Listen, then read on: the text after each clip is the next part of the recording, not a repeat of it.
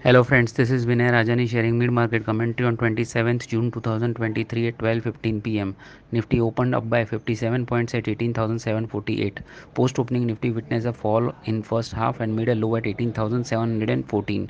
At present Nifty is trading at 18,750 with a gain of 60 points. Intraday supports for the Nifty are seen at 18,714 and 18,686. Resistance for the Nifty are seen at 18,762 and 18,801. From the sectors, FMCG is the only loser in today's session, while metals, realty, and banks are major gainers from the sectoral indices.